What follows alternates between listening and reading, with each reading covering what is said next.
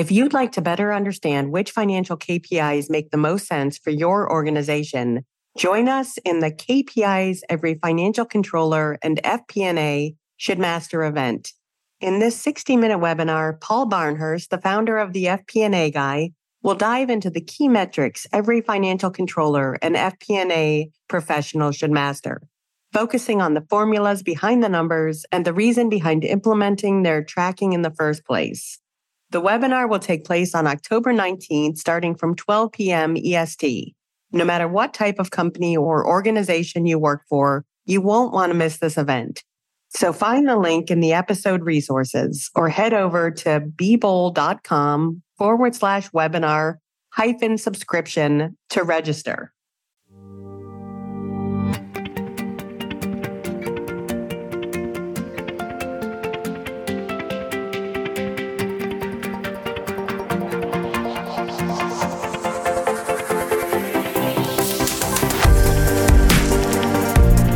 Welcome back to CFO Weekly, where we're talking with financial leaders about how to build efficiency in their teams, create time for strategy, and ultimately get results. With your host, Megan Weiss. Let's jump right in. Today, my guest is Chad Gold, Chief Financial Officer, SalesLoft. Since 2018, Chad has served as Chief Financial Officer for SalesLoft and has overseen a period of significant growth, with annual recurring revenue growing by more than 450%. In addition to managing the company's financial performance, Chad is responsible for investor relations, legal, strategic business development, real estate, and facilities. Before joining SalesLoft, Chad served as Chief Financial Officer for Rubicon Global. Prior to that, he served as Global Vice President and Chief Financial Officer at SAP Ariba, where he led a global team that provided the scalability and infrastructure to more than double cloud subscription revenue.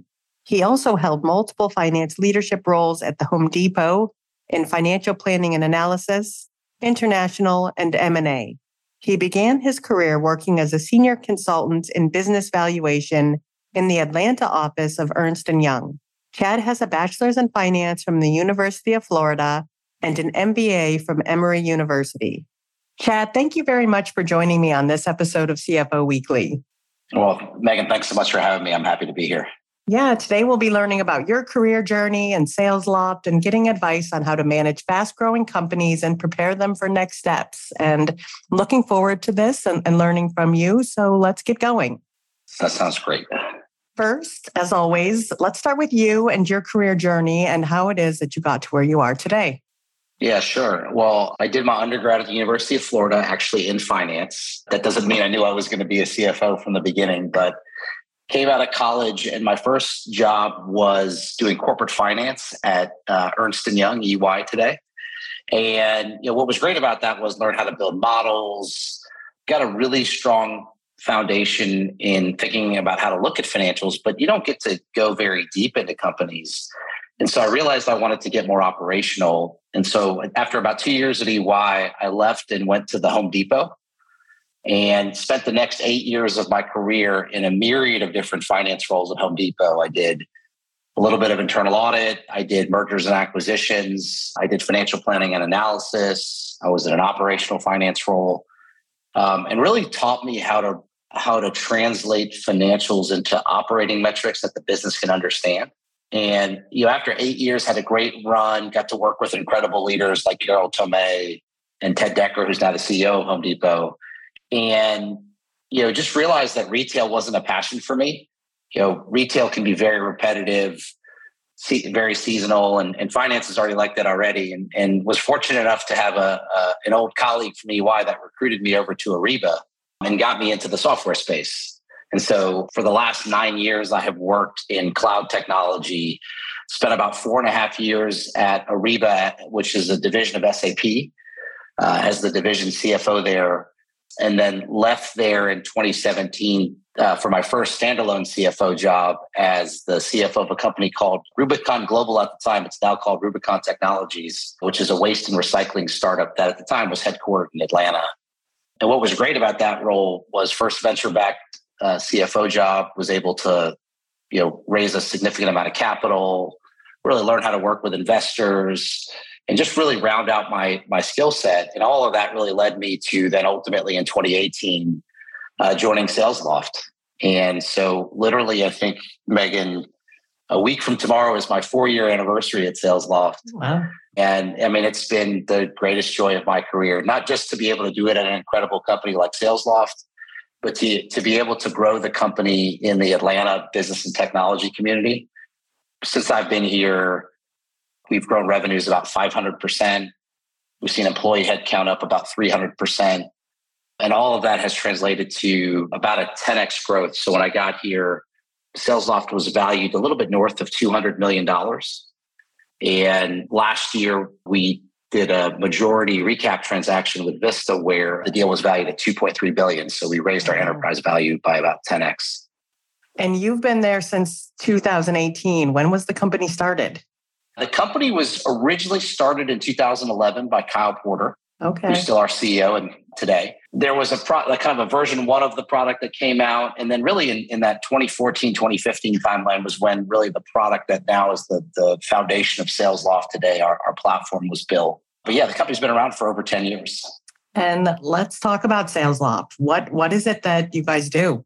Yeah, so most people are familiar with the modern CRM. So think of Salesforce, Microsoft Dynamics, HubSpot really the CRM is just a database that people load data for people like me to look at. What SalesLoft is, is an engagement platform.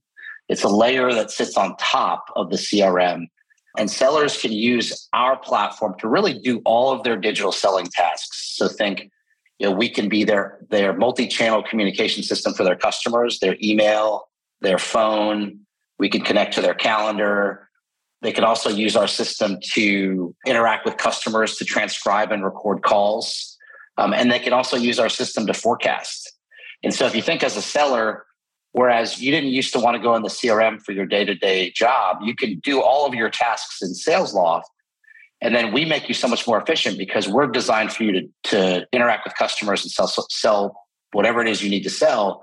And then we feed all of that data back to the CRM so that you know the company can still have visibility to what's going on but it makes the sellers more effective and it actually makes the fidelity of the data and the crm better as well. And do you guys have like a, a perfect client? Are there clients that are better than others for you guys or who's your target audience?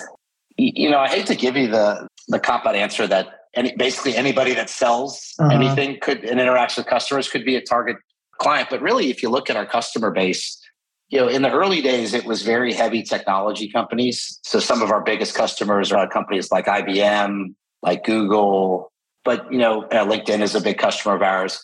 But over the years, you know, we've seen digital selling and, and modern sales methods really roll out to companies in any industry. So 3M is a big customer of ours, Cargill, Comcast, Verizon. I mean, you know, you think about business services, telecommunications, supply chain healthcare, really any of those companies can find a use case for our technology. And especially as they digitize how they sell, they quickly realize that if you don't have sales engagement technology like SalesLoft, you're really at a disadvantage because your sellers will be less productive. So I've heard over the last two years that digitization has been sped up by by let's say a decade or more. How have the last two years been been for you guys? Yeah, look, I think you know, COVID has definitely accelerated a trend. And I think the two years happens to align with was really when everybody started working remotely. Mm-hmm. But what we saw was it was no longer, it used to be a conversation about inside sales versus field sales. And that, you know, at the time people viewed technology like ours around inside sales, but then it quickly became you're either a digital seller or you're not. And people are working from everywhere.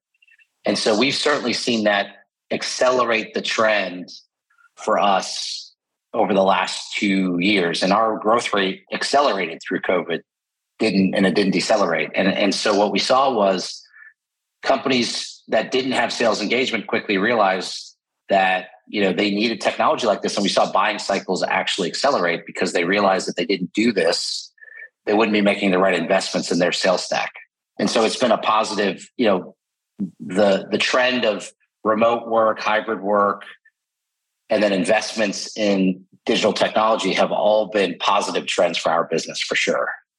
And do you guys have competitors? And if so, what what differentiates you from them? So it's interesting. I, I, you know, I'd say the biggest difference between SalesLoft and our competition is, you know, we're the only one that's a true platform. So as I talked about digital selling, I think we we bring together a, a modern workflow. Oftentimes we use the word cadence along with a conversation intelligence platform so that you can record and transcribe calls, and then a deals and forecasting solution all in one platform. So I, I highlight that to say we have competitors that that compete in point components. So our, our, I'd say our closest workflow competitor is a company called Outreach out of Seattle. For our conversations product, there's a company called Gong. And then for our for our deals product, there's there's a few competitors there. A company called Clarion might come to mind, but there's nobody that competes with us head to head across the entire platform. And since joining SalesLoft in 2018, you mentioned that you guys have seen significant growth. I see that recurring revenue has grown by more than 450%. So what do you attribute this growth to? Yeah, I mean I think it's it's a combination of number 1, you know, software companies are ultimately going to grow if there's product market fit and so there's obviously an incredible need for what we're providing in the market and then I think, look, we've been very fortunate to bring on incredible leaders who've helped us not just to grow and take advantage of that product market fit, but really we've we've grown into new segments. So as an example, four years ago when I got here, SalesLoft's mix of business, if you think about size of companies, was probably 80% on the SMB side or the, the smaller side, um, and 20% in the enterprise. Think larger companies like I referenced before. And you know, over the last four years, that 20% has, has gone north of 40%. So our enterprise business has been growing at a at a significant rate, which has helped our growth. And then we've also invested in growing internationally. So about three years ago, we opened a London office and launched SalesLoft UK. And now the uh, the EMEA, the, the Europe region, makes up you know roughly 15% of our revenue today. And then this year we launched in Asia Pacific. And I expect that by the end of this year, international revenue will probably be roughly 20% of our business, which was essentially nothing four years ago.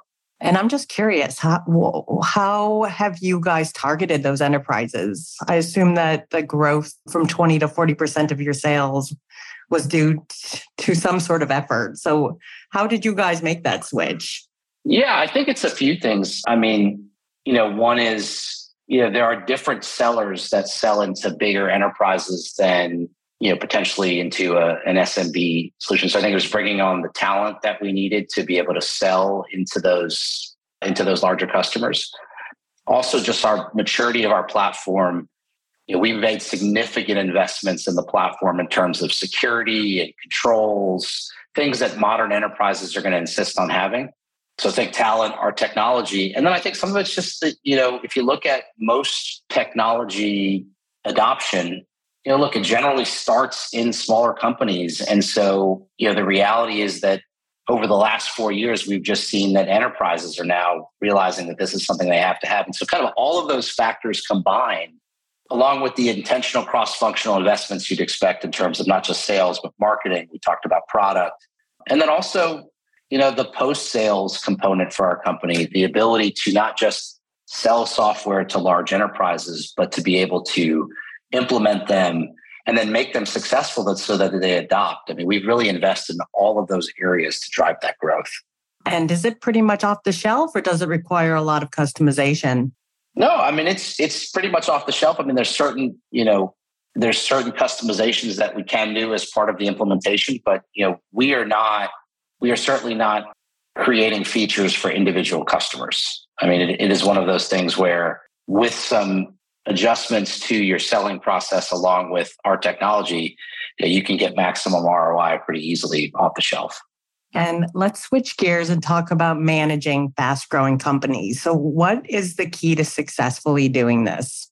Yeah, you know, one of the things I learned pretty early in my career is, you know, finance is just the expression of everything that happens in the business. And so, you know, if, if you're going to successfully manage a fast growth company, you have to be involved in all of the operations all the way up the chain to make sure that ultimately when the numbers come out that they're what you expected them to be. And so, you know, I, one of the things I, I, talk about is this idea when you work in finance in a, in a high growth company, you know, there are two types of finance teams. There's those that report the news and there are those teams that help make it.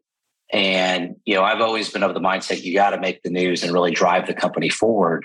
And so, you know, we built a finance organization that's in, engaged in every facet of the company. And that allows us to help not just manage the financials, but to really help drive growth in partnership with the business and to make decisions as to, you know, what are the right levers that we can pull to keep growth at the levels that we want to see. And I'm just curious, how how is it that you build a team to do that, to drive the news rather than just report it? What goes into yeah, that? That's a great question. You know, I, I think I think there's a few things. One, I'd say I've been very fortunate to have exceptional leaders that I've worked with in other companies that have joined me at SalesLoft. So people that kind of know the the type of team that I want to build and, and, and are very aligned to that vision. So one is building out an incredible leadership team that wants to execute on that vision. And then two, you know, it's it's something where, you know, how you how you interview people, how you identify candidates. It starts with the hiring process and then also, too, it's about building those cross functional partnerships with the business so that they view you as a partner and not just as someone who can answer questions whenever they need it. And so I viewed it as one of the most important things I did in my first six months on the job was establish really strong cross-functional partnerships with all of my fellow executives. You know, recognizing, hey, look, I'm here to make you successful. I want you to, you know, to lean on my team for that. And by building that foundation, they could get comfortable that, hey, look, finance isn't here to, to police me or to tell me no, but to figure out a way to help me, you know, be successful and, and get to a yes. Yeah, I think that's great. I think uh, so important, especially these days, to to knock down the silos that have been in place, you know, forever and really work cross functionally to achieve the goals of the company. Yeah, and, and you know it's interesting. Uh, back to your comment about high growth as well. I think you know one of the biggest mistakes companies can make as they're growing really fast is looking across all of the different functions. You know, if you're if you're not careful and you overinvest in one area and underinvest in others, because you're growing really fast, you know those cracks form a lot faster. And so, you know, having your pulse on all the different functions, all the all the key performance indicators that they're looking at, customer health, customer success, all of those things are so important because you know if you don't watch it, you might you know what what people say in technology. Look, it, it's one thing to sell the software; it's another thing to, to make the customer successful, which is what we're all about doing. And as a company's growing really fast, how do you put processes processes into place but still keep like an entrepreneurial spirit alive? That's a great question and i think it's it's probably one of the biggest challenges for any incoming cfo of a high growth business. What i would say is there's like the crawl walk run mentality. So there are certain things that you have to put in place. You have to close your financials. You have to you know make sure you can you know control who can pay people and and things like that and you have to have tight controls around payroll. But there's certain things in the business that there's a a continuum where there's not a right or wrong answer as to how much control you put in place. And so what we've done at SalesLoft is, you know, certainly in the areas that needed it immediately, you know, we, we put in processes, we invested in new technology, but then in, in other areas, we kind of like implemented things over time, recognizing that, you know, you have to meet the organization where it is and help it to grow. An example is I think about our selling motion and it used to be where we were small enough that every salesperson could come to me and ask me for approval on a deal or you know get my thoughts on how to structure it. Well over time we've built a deal desk function that's now you know staffed to help them really grow and scale and be successful with customers. But we weren't going to do that when we were a small company just you know kind of scrappy growing fast. But as you scale you have to look for those different teams those different processes and those different systems that you have to invest in to help the company continue to make improvements in those areas. And, and I know, you know, one of the things that I've always said about SalesLoft is we want to run like a public company even when we're not public. Yeah. You know, and we've been doing that for a few years now. And really, it's all about investing in those systems and then making constant improvements as we go. And earlier this year, you announced a massive growth investment from Vista Equity Partners. So, can you tell us a little bit about what went into making this happen? Yeah, I think you know. Look, what's incredible about Vista as a partner is Vista. I mean, they've been, they only invest in software companies, and they are a top tier uh, private equity firm with tons with years of experience working with software companies. So we viewed them as a great partner. You know, even before potential partner for us, even before the deal ever happened. Back in I want to say the fall of last year, we looked and we had north of 20 com- Vista portfolio companies that were SalesLoft customers. And really, you know, what part of that comment about running like a public company before you're public is, you know, that allows you to be ready for anything. And so, you know, with a with a deal of that scale, there's an cr- incredible amount of due diligence, an incredible amount of analysis, document generation that that needs to exist.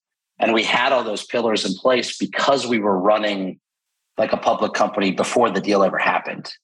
And so I think that put us in the best possible position to be successful and, and, and also to be successful with a, an incredibly sophisticated investor in, in Vista. And what's been great about Vista is you know, they've been an incredible partner post deal on helping us to continue to fulfill that mission of growing really fast, taking care of our customers. And we, you know, we realized that they were going to be the right partner for us. And they've proven to be that ever since the deal. And you've actually said that one of your favorite parts of the job is spending time externally with investors. So, can you talk to us about your advice for financial professionals when it comes to meeting and engaging an investor? Yeah, look, I think there's a couple pieces to it that I'd say, you know, I guess I, I, I look as part of this, Megan, I, I, went back and looked. I think I've raised probably about $300 million of, of venture capital long before we did the Vista deal. And you know, some of the things that I've found that have, have made have made me successful there is one is, you know, there's this there's this idea of lines, not dots. And what I mean by that is you should be establishing relationships with investors long before you ever actually are in the process of wanting to raise capital or that or you need something from them. And and and if you do that, if you establish that, and what I mean by lines is you meet with them periodically and you give them insights on what's going on with the company. Hey, I said I was going to, we, I said the company would do this. We actually achieved that and more. And then when you get time where you actually do need them, where you where you're thinking about raising capital, you have this incredible relationship and connection where you know where it's not just starting from a place of a, an actual transaction. And so that's one I would say for sure is investing in having relationships with investors even when you're not raising money. And I think that's the mistake a lot of companies make, and especially a lot of finance leaders that haven't done it before, is building those relationships. Because I'll, if I go back and look at some of the the fundraisers that we've done, these are investors that you know my CEO or myself we may have met a few years earlier, but that connection together helped us to ultimately you know get the positive outcome and get the right investors on board when we were doing it.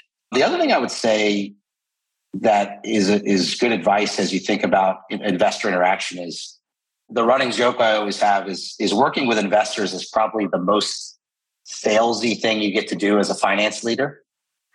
And and it's about you know learning how to tell the story of your company and not just through the lens of numbers but through the lens of the customers through the lens of your operating metrics and if you can connect those then back to the numbers it's to be it's to tell a really powerful story and what i'm what i love is you know, even after the Vista transaction, we've continued to have those interactions with investors at conferences, and you always learn something new too. Because the, the other thing I'd say, if I if I if I go back to one more piece of advice, is you know, one of the great things about interacting with investors is you know they tend to be really smart and they ask you really good questions. And so, if you're open to learning and listening, you can learn a lot from the questions investors are asking you too, and that helps to make you a better leader. It also helps you to learn how to better tell your story as well. That's really great advice. I like the advice about learning to tell your company story. I think it's really important these days for CFOs to be a storyteller or the finance department to be a storyteller with more than just numbers. You're totally spot on. I mean, you, you think about, and, and then not just to connect it to the company, but also to connect it to the macro environment. I mean, look, companies nowadays are dealing with an unprecedented amount of external factors, right? Whether that be inflation, whether that be, you know, un- global, a little bit of global unrest and, you know, finance's ability to, to look around corners and, you know, kind of keep the business going during those times is, is really kind of what the function is, is supposed to do. And that ties back into being able to tell the story in kind of all different seasons of, of, of the company as well. And SalesLoft has an opportunity to potentially be public one day. You already mentioned acting like a public company before you're public, but what else can be done to, to drive a company in this direction? You know, I think when you think about being a public company, it, it comes down to a couple things. One is you have to focus on your customers and you have to grow your company in, in, a healthy way to even have an option to be a public company. And that's something that we've been focused on at SalesLoft for many years now. You have to be willing to invest in the people, the processes, and the technology to give you the visibility that you need to, to meet some of the, I think, the demands of being a public company. And then I think for SalesLoft, you know, the, the, the beauty of what we have is, you know, look, I can't tell you today whether we're going to be a public company one day or not. I don't know the answer to that.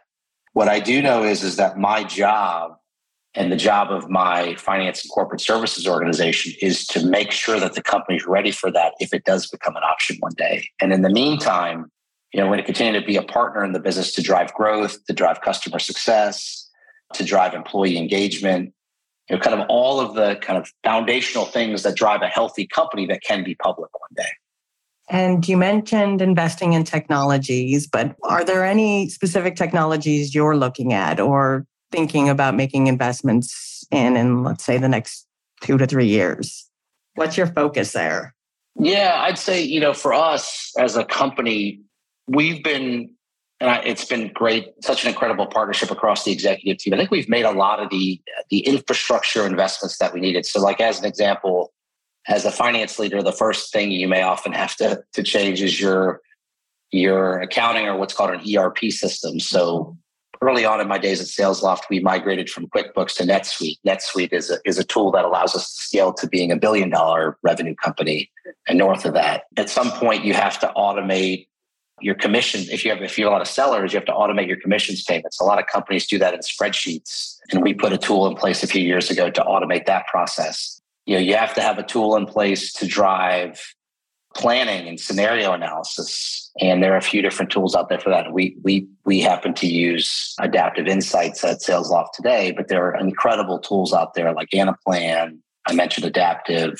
You know, and so for us, I mean, we've put a lot of the systems in place. You know, really, it's just about optimization now. It's about what are the things that need to work better together, because a lot of companies have a tendency to implement a system and then you have to work with it for a little while to figure out how to make it you know optimized and integrated the right way. And so we are investing heavily there to make sure that the the flow of information the flow of of data is very clean and through all of our systems which then gives us the ability to look at the business in a lot of different ways. And as you look at SalesLoft and then specifically your team and function, but what, what are the biggest challenges facing you guys today, both the company and, and your department? Yeah, I mean, I think, you know, from a company perspective, I think there just becomes an element of as you scale a business, it's just it's not easy. You know, SalesLoft's growing north of 50% today. It's it it is entirely challenging to grow a company at 50% at scale. Where do you find the people? Consistently. right, exactly. That's that's right. You got to find the people.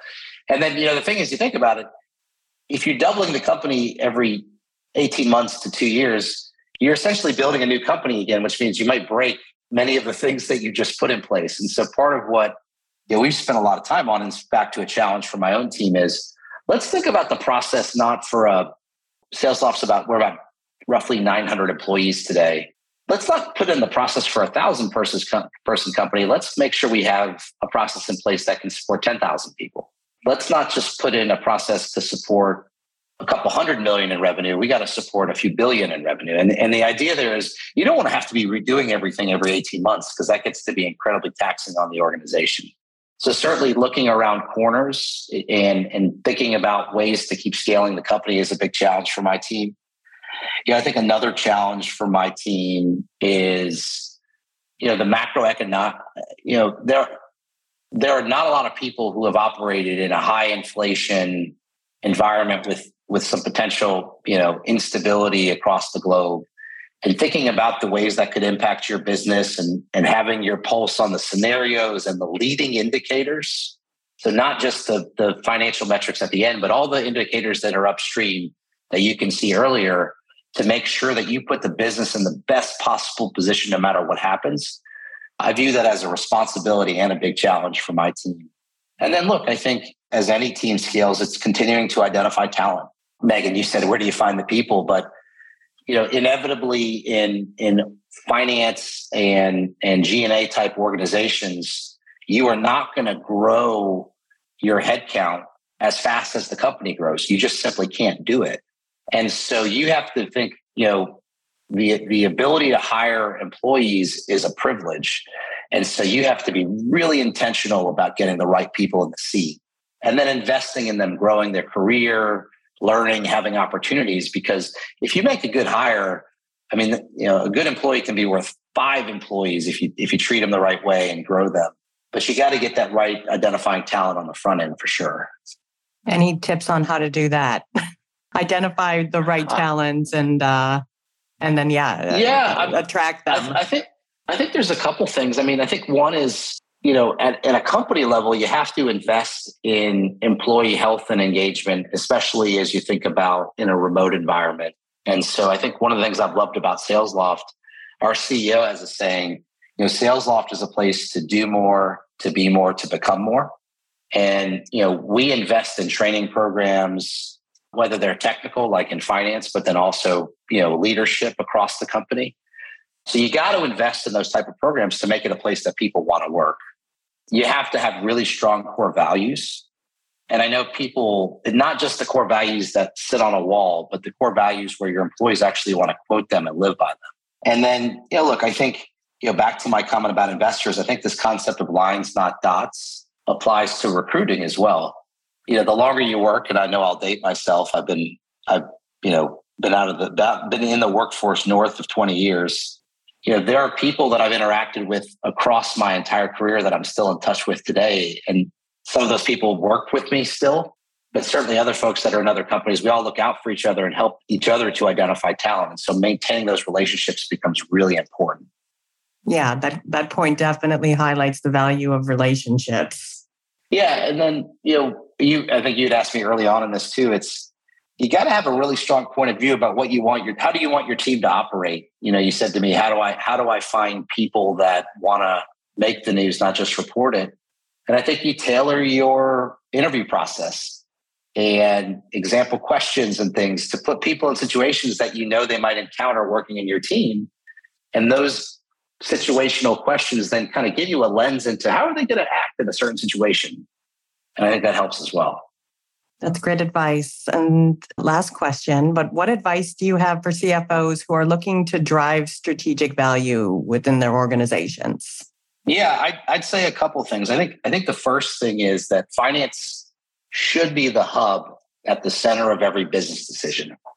And so you have to build the, those cross-functional relationships across, and you, and you got to build that trust with your fellow leaders and, and show them that you're really there to make them successful. That doesn't mean you say yes to everything because you can't, but that you they know you're there to make them successful and help them to navigate whatever situation. So I think that's one is the relationships and that foundational trust with all the different functions. You know, the the other thing that I would say is, you know, having a really strong pulse on how your operational metrics connect to the financials. You know, one of the examples and one of the first things I did at SalesLoft was you know, we built a multi-year model that connected kind of the day-to-day operating metrics of the company with with ultimately the, the financials, so the, the income statement, the balance sheet, and cash flows, so that I could have a conversation with our chief revenue officer, our chief marketing officer about a metric that's important to them that I knew I could have a connection back to what does that mean in terms of the financials of the business. And I think that helped us to then say, hey, look, I need you to drive your metrics in this direction so that we get the financial outcomes that we want. And so it's really having that strong connection there as well.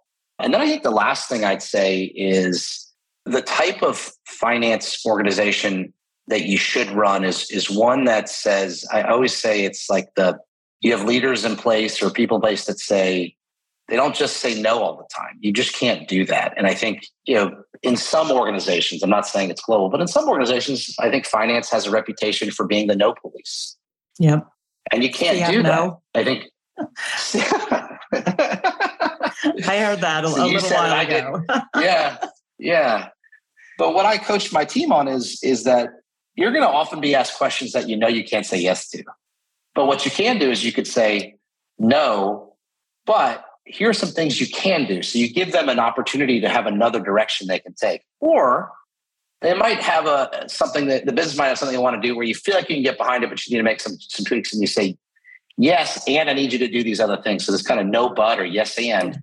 But you know, don't don't be the type of finance leader or organization where you don't give the business alternatives when they come to you with stuff because know, it starts to stifle creativity, especially, you know, to your question about high growth. In high growth companies, there is a balance of art and science. You're only going to have so much data to make every decision. And so you're going to have to take some risks. And ultimately, your job as the, the finance leader and CFO is, you know, how do you take calculated risks and have your, your pulse on the business so you can make adjustments as you need to? And, and I think that that's, that becomes really important as you're scaling really fast. Chad, that's great advice. And I'd just like to say thank you so much for being my guest today. Oh, Megan, it's been a pleasure. Thank you so much for the great questions. And I, have really enjoyed it. Yeah, I really enjoyed speaking with you too and hearing about your experiences and all of the resulting insights. And of course, I wish you the best and SalesLoft the best. And to all of our listeners, please tune in next week. And until then, take care. If you're ready to boost efficiency and streamline your accounting processes at significant cost savings, it's time to talk with Personiv.